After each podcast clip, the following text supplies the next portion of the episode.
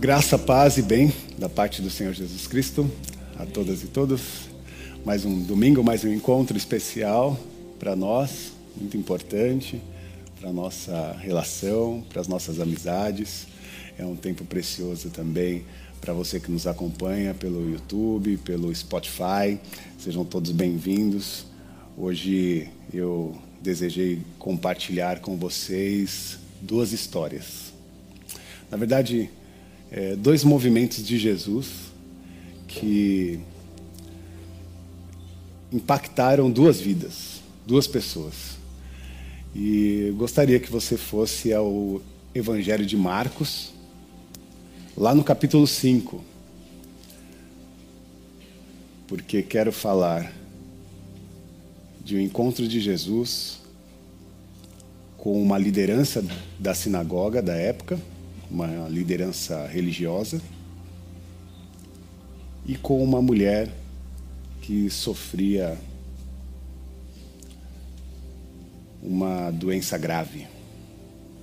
Marcos capítulo 5, nós vamos ler a partir do verso 21.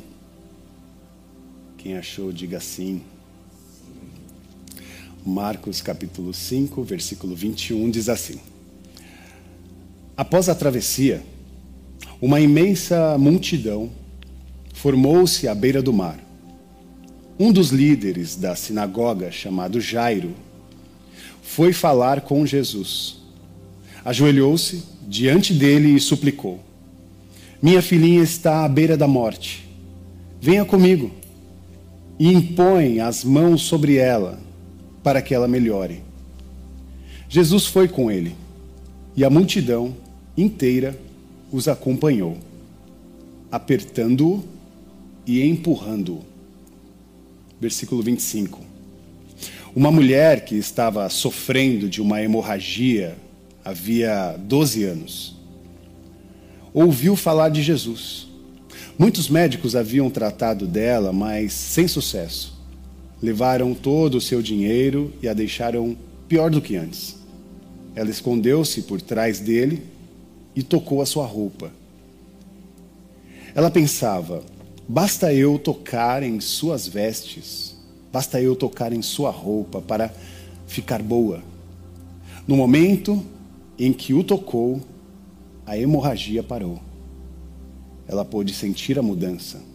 Sabia que naquele momento estava livre daquele mal. Até aí. Oremos. Senhor, meu Deus e meu Pai, nós te louvamos, exaltamos o seu nome com alegria por tudo que fizeste aqui nessa manhã. Pelos encontros, os abraços, as conversas. O Senhor está no meio de nós. Por isso, pedimos ainda mais. Queremos falar contigo, ouvir a sua mensagem, ouvir a sua voz falando aos nossos corações que não sejamos nós, mas o próprio Espírito agindo e dando a capacidade para o nosso entendimento, porque nós queremos ouvir a Sua voz e compreender, aprender, para que esse aprendizado seja a prática do nosso cotidiano. Por isso, usa-nos no ouvir e no falar. Esse é o nosso desejo, essa é a nossa oração, em nome de Jesus. Amém. Amém. Então, é duas histórias, né? Duas histórias num, num, num pequeno momento.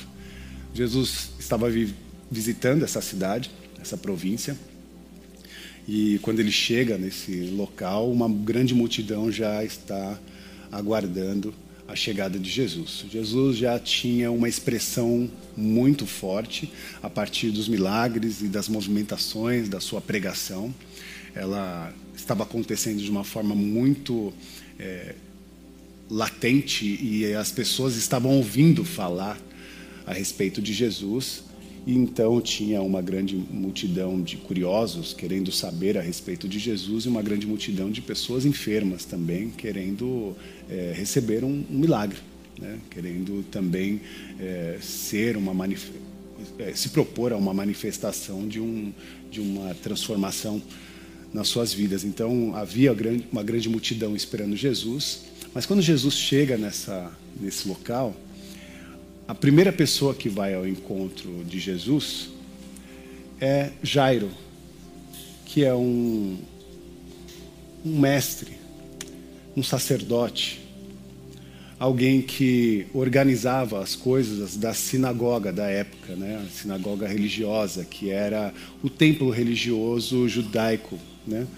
Então havia ali pessoas importantes que regiam aquela, aquele, aquele local. Isso acontecia muito e acontece até hoje é, em Israel. Há muitos lugares que são organizados por expressões é, religiosas, como estava acontecendo aqui. É, os sacerdotes tinham um poder, né? tinham uma presença, uma manifestação muito importante no meio daquele povo e aqui nós nos deparamos com essas duas é, personagens, né? Um pai desesperado, buscando a cura da sua filha, e uma mulher que está desacreditada pelos médicos, que já tinha tentado de tudo para conseguir é, resolver né, a sua, o seu problema de, de fluxo de sangue, né, essa hemorragia que ela que ela vivia há 12 anos, e ela desejava cura. Então há dois encontros. Jesus, ao chegar naquela cidade, recebido por uma grande multidão, tem um líder religioso da sinagoga chamado Jairo, que vai falar com Jesus, e esse Jairo, como um homem importante, como uma liderança da comunidade, Muitas vezes, em alguns textos bíblicos, vai ser chamado como chefe da sinagoga, vai ser chamado como príncipe da sinagoga, como é, doutor ou dirigente da sinagoga. É, fica claro que ele tem uma grande influência e essa influência faz com que a multidão abra caminhos. Porque o cenário pode ser meio que caótico, né? Jesus chegando e todo mundo quer ter um contato com com Jesus. Mas há algum tipo de acesso que habilita com que esse sacerdote, chamado Jairo, chegue né, mais próximo de Jesus e chegue primeiro. Então, Jairo era influente, ocupava um cargo, uma posição importante e que tinha também consigo certos recursos. E Jesus? Estamos também falando do Evangelho da boa notícia. E já sabemos que a boa notícia é Jesus, é o próprio Jesus, é a presença né, de Jesus ou a presença de Deus no meio de nós. Jesus é um outsider, uma pessoa que não tem uma, um clã. Ele, na verdade, ele não consegue se adaptar em, nos clãs, nas, nos grupos religiosos da sua época. Ele tinha uma mensagem. E a sua mensagem era uma mensagem única. Ele tinha uma proposta muito única, porque ele tinha uma leitura e trazia uma reflexão profética a respeito da tradução que ele, tra que ele fazia sobre Moisés. Então, a mensagem de Jesus contrapunha muitos religiosos da sua época. Religiosos estes que estavam também trabalhando de forma muito séria em tentar preservar a linguagem, a presença e a manifestação de Deus para aquele povo. E eles eram rigorosos em tentar afirmar que Deus estava disposto em cuidar daquele povo. E os sinais que ele trazia era através dos profetas. Então, o que regia a espiritualidade na época era uma mensagem que vinha de uma voz profética de alguns personagens. Personagens esses que a gente vai conhecer como João Batista, mas também vamos lembrar dos mais antigos, Elias, Jeremias, Isaías. Essas profecias, elas continuam reverberando ao coração e se manifestando na expressão religiosa da sua época. E esses sacerdotes, esses chefes né, da sinagoga, eles estavam sempre discutindo e cada um tinha um tipo de pensamento, de organização e de leitura da Torá, leitura dos profetas. Havia uma construção teológica e que ela muitas vezes se, né, se contrapunha né, dentro das discussões na sinagoga, mas isso era importante. E até hoje isso é feito. Então Jesus, quando chega, Jesus chega com essa característica como um mestre em ascensão, um mestre que, embora esteja em ascensão, não era muito aceito como tal, porque os, os sacerdotes olhavam para Jesus com um certo cuidado com certo rigor, examinando a pessoa de Jesus e vendo se a fala dele era coerente com aquilo que os profetas e a Bíblia Sagrada trazia. Eles não abriam mão mesmo, olhavam para Jesus, mas não conseguiam discernir em Jesus de fato a pessoa de um Deus encarnado. Contrapunham as suas falas, mas havia algo que não podia negar. Jesus estava curando pessoas. Jesus estava fazendo milagres, coisas extraordinárias, né? coisas que estavam fora do ordinário, estavam, eram extraordinárias. E esse extraordinário que acompanhava Jesus é, resultava numa certa, num, num certo olhar mais sensível a perceber que esse moço aí tem algo diferente e precisa da nossa atenção. A fala e as compreensões do tempo vai dizer que Jesus era um profeta, um grande profeta. O líder da sinagoga vai até Jesus e quando chega diante de Jesus, ele chega com um enunciado. Um enunciado teológico. Chega diante de Jesus num cenário para ele constrangedor. Porque ele ia diante de Jesus fazer um pedido de socorro para sua filha, mas com muito cuidado, porque sabia também que haviam outros sacerdotes que estavam examinando o seu movimento. Então, quando ele chega a Jesus, ele chega não como, com uma postura de fé, mas ele chega com uma postura e com um enunciado teológico. Ele vai todo cheio de dedos, porque ele está correndo riscos. Será que eu, de fato, me curvo diante desse moço, dando a referência para ele? A partir de qual fator? Aquilo que eu compreendo teologicamente ou aquilo que ele diz? Será que eu me curvo diante dele como um, eh, reconhecendo ele como um profeta ou me curvo diante dele reconhecendo que ele é Deus? É melhor eu não me curvar reconhecendo que é Deus. É melhor eu me curvar como profeta, porque é essa é, construção teológica que foi é, que estava sendo debatida nas sinagogas do seu tempo. Então ele chega diante de Jesus munido, né? Com essa teologia, não com uma fé. E ele chega com esse enunciado teológico. E qual é o enunciado teológico desse moço? E é importante dizer que nem todo enunciado teológico é ruim, viu? Eu não estou dizendo, não estou falando mal da, da construção teológica. É importante estudar, pesquisar, percorrer, né? A estrutura teológica da Bíblia.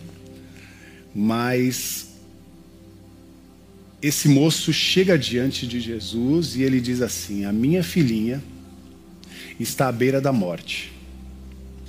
Vem comigo e impõe as mãos sobre ela para que ela melhore. Qual que é o enunciado? Ele olha e diz: Jesus é o profeta. É como se ele estivesse dizendo: Jesus é um profeta. Os profetas, eles são um canal de Deus. E por ser um canal de Deus, se ele tocar a, a minha filha, a bênção de Deus passará por ele e encontrará a minha filha. E certamente ela será curada. Era esse enunciado teológico que ele tinha construído. Não é um movimento de fé, mas é um movimento de uma construção teológica que ele havia é, estruturado até mesmo para se proteger. Não se trata de fé, mas se trata de uma estrutura religiosa teológica. E isso também acontecia de forma tão forte que até meio que travavam as pessoas em compreender que Jesus era o próprio Deus. Não só um chefe da sinagoga tinha esse constrangimento de tentar chegar até Deus cheio de dedos. O próprio povo tinha essa dificuldade por conta da opressão religiosa que contrapunha as falas de Jesus naquela época. Tanto é que Jesus faz um autoexame e pergunta para os seus discípulos: o que é que estão dizendo ao meu respeito? Mateus 16, no versículo 14, mostra que até o, o próprio povo elegeu Jesus na escola dos profetas.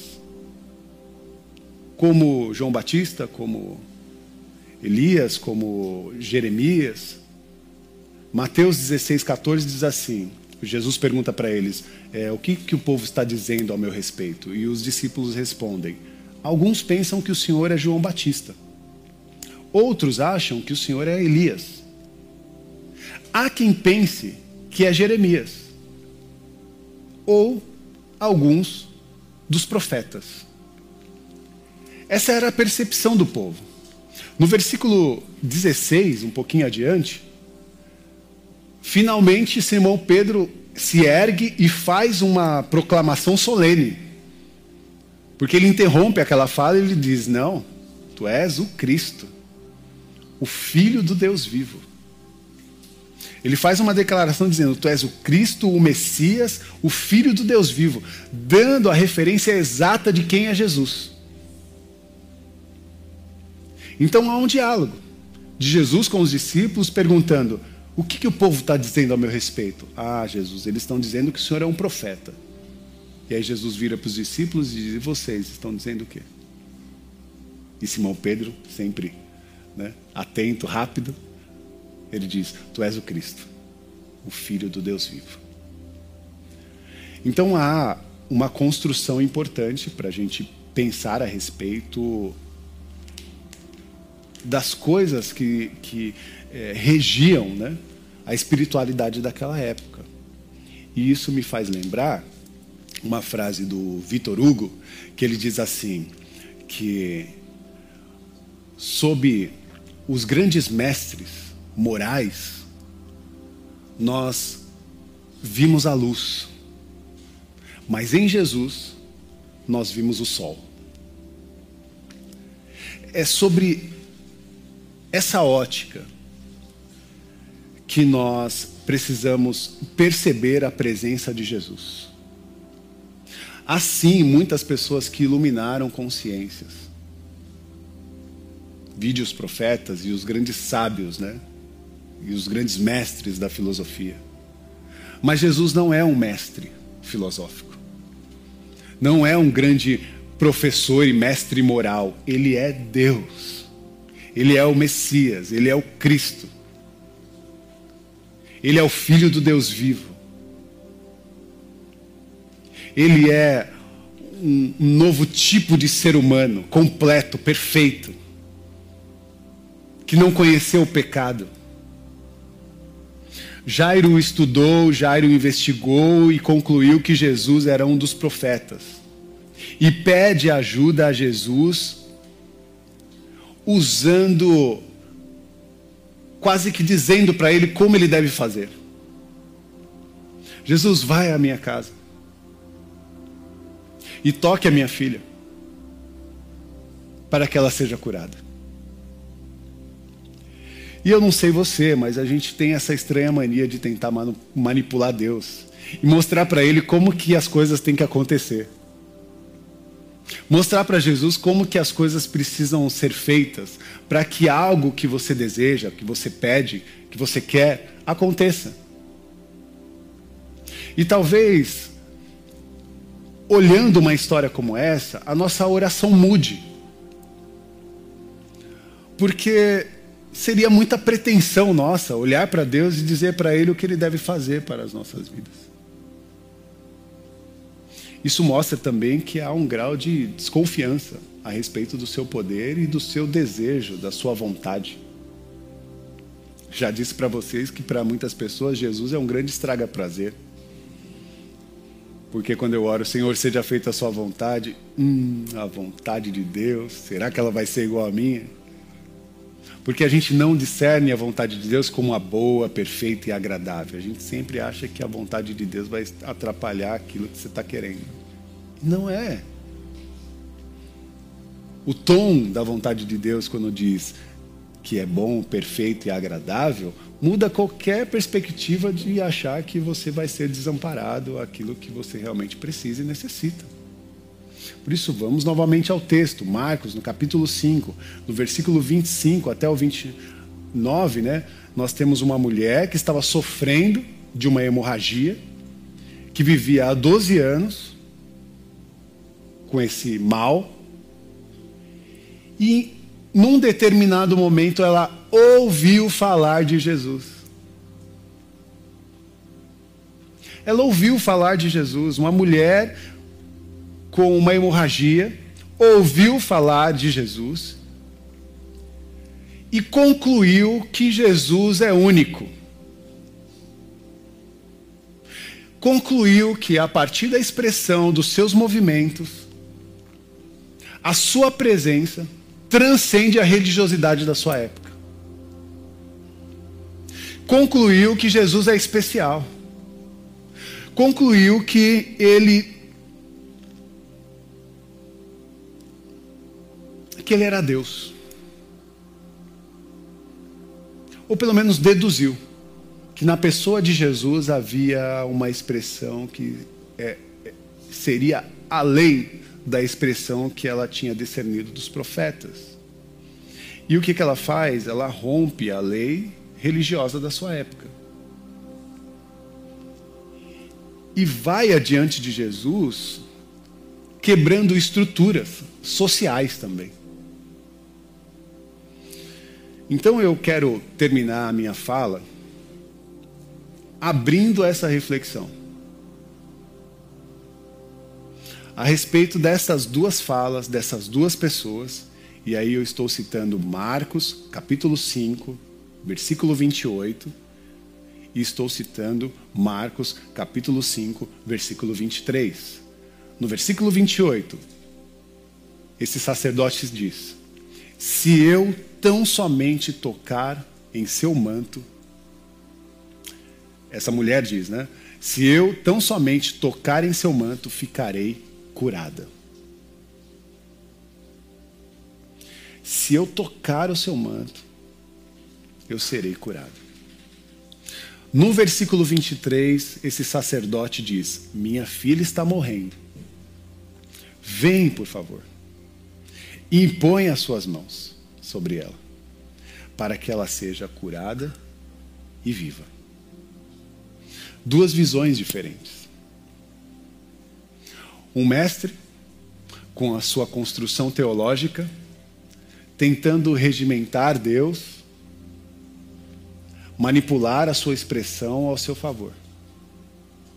E uma mulher que rompe as estruturas religiosas e também sociais chegando até Jesus e nem querendo incomodá-lo. Se eu tocar apenas em suas vestes, certamente eu serei curado. Porque ela compreendeu que Jesus não é um canal, não é um instrumento, ele de fato é a encarnação do poder de Deus. A encarnação da graça de Deus. Se eu estiver, se, se eu chegar perto desse moço, de fato eu receberei aquilo que me é necessário. Porque Ele é a presença. Ele não é o canal para que eu receba o poder de Deus. Ele não é um instrumento que eu chego e, e, a partir daquele instrumento eu encontro e recebo a graça de Deus. Não, ele é a presença de Deus encarnada. Ele está no meio de nós. E eu preciso chegar perto desse moço e eu preciso tão somente tocar a orla das suas vestes. Que certamente eu serei curada. Naquele momento, Jesus parou. Quando ela tocou, né? As vestes. E é assim, é, uma coisa é você tocar a pessoa. Né? Ela tocou na, na orla da veste. E ao tocar na hora das suas vestes, Jesus para e diz: Alguém me tocou. E os discípulos à sua volta falou: Jesus, tem muita gente aqui. É óbvio que alguém te tocou. Tá todo mundo aqui no, no empurra empurra essa multidão aqui. E ele, não. Alguém me tocou e de mim saiu poder. Alguém me tocou e de mim saiu virtude. E mais do que essa fala, é como se Jesus estivesse dizendo: Alguém me tocou e discerniu quem eu sou. Alguém com uma fé inabalável percebeu que no meio de vocês habita uma expressão divina, transformadora e de cura em todos os aspectos.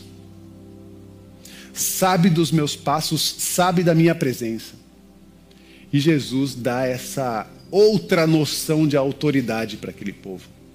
E por que não dizer que Jesus estava também dando uma, uma outra noção de autoridade para aquele sacerdote? Aprendendo na prática como é que se chega em Deus. Não é por um, por um enunciado teológico, mas por uma profunda expressão de reconhecimento e fé aquela moça se apresenta e diz a todos o que aconteceu.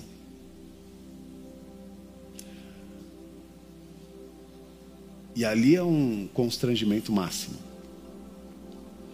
Porque o sacerdote, com a sua urgência, chamando Jesus para sua casa. E aquela mulher que nem queria incomodar o, o caminho a agenda de Jesus. Toca nas suas vestes. E Jesus para a sua agenda e diz: Eu quero saber quem é essa mulher. E os discípulos falam: Jesus, tem muita gente aqui. Tem muita gente aqui, a gente não vai conseguir saber quem te tocou. E aí deve ter ficado aquela pausa, aquele momento constrangedor, né? O sacerdote falando: E aí? O tempo está passando, minha filha está à beira da morte. O que, que ele está querendo fazer agora? Está esperando quem? Tem algo mais importante agora do que a vida da minha filha? Como é que os corações estavam sendo movimentados naquele momento? Mas aquela mulher se levantou e disse que ao tocar a hora das vestes de Jesus, ela havia recebido poder a graça, o acolhimento de Jesus via agora sobre aquela vida numa manifestação de cura. E Jesus, no versículo 34, diz: Filha, você se arriscou por causa da sua fé. E agora está curada. Tenha uma vida abençoada. Seja curada da sua doença. Que Deus nos abençoe. Essa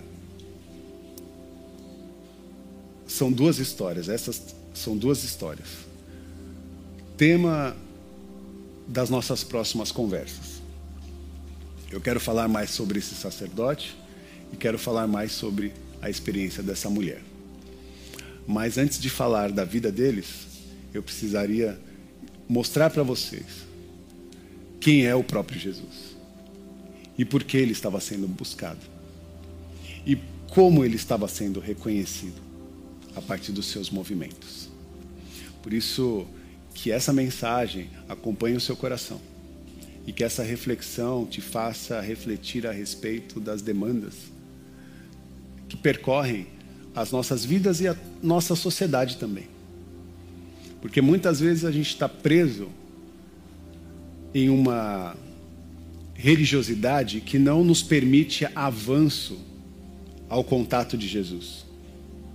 Porque o regimento religioso está aprisionando a gente de tal forma que a gente não consegue mais tomar decisões por si. Nós não temos autonomia.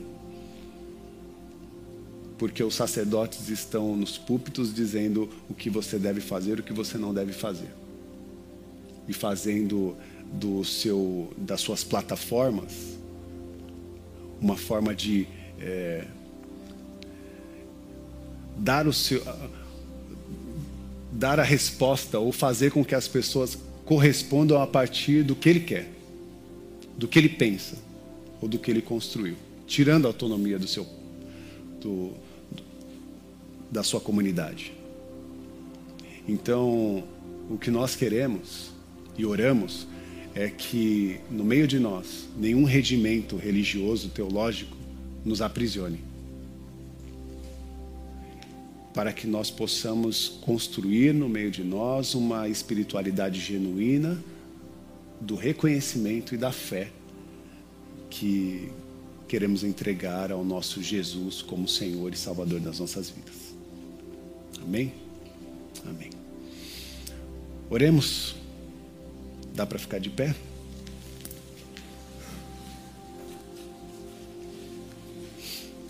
Te louvamos, Jesus e exaltamos o seu nome.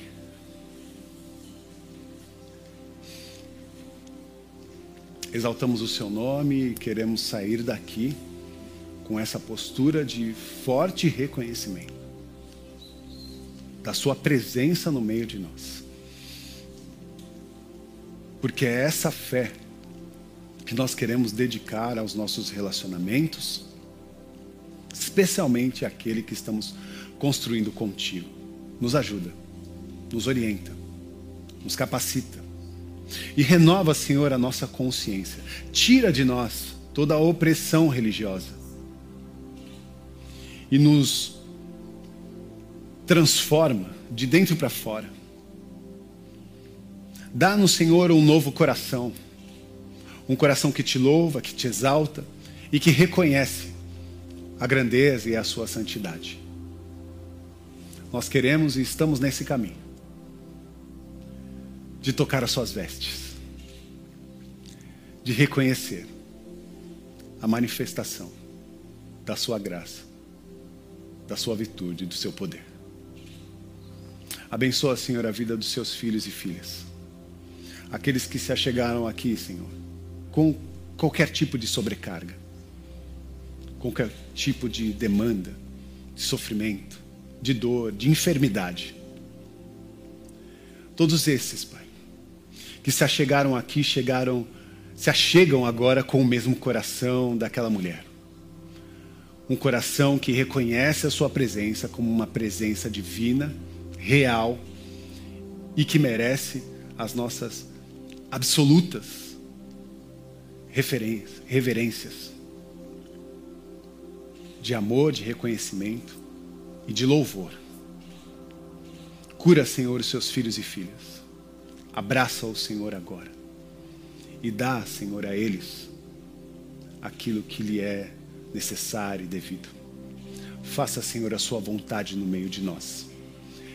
Seja, Senhor, livre para nos dar tudo aquilo que precisamos. Não de acordo com o que queremos, mas que o Senhor faça o seu querer prevalecer em nós. Em nome do Pai, do Filho e do Espírito Santo. Amém. Amém. Com suas mãos aos céus, que o amor de Deus, que a graça do Senhor Jesus Cristo e que a manifestação do Consolador, o Espírito Santo, esteja sobre a vida de todas e todos presentes e aqueles que nos acompanham pela internet. Sejam abençoados. Em nome do Pai, do Filho e do Espírito Santo, com todas as sortes de bênçãos espirituais. Amém. Amém.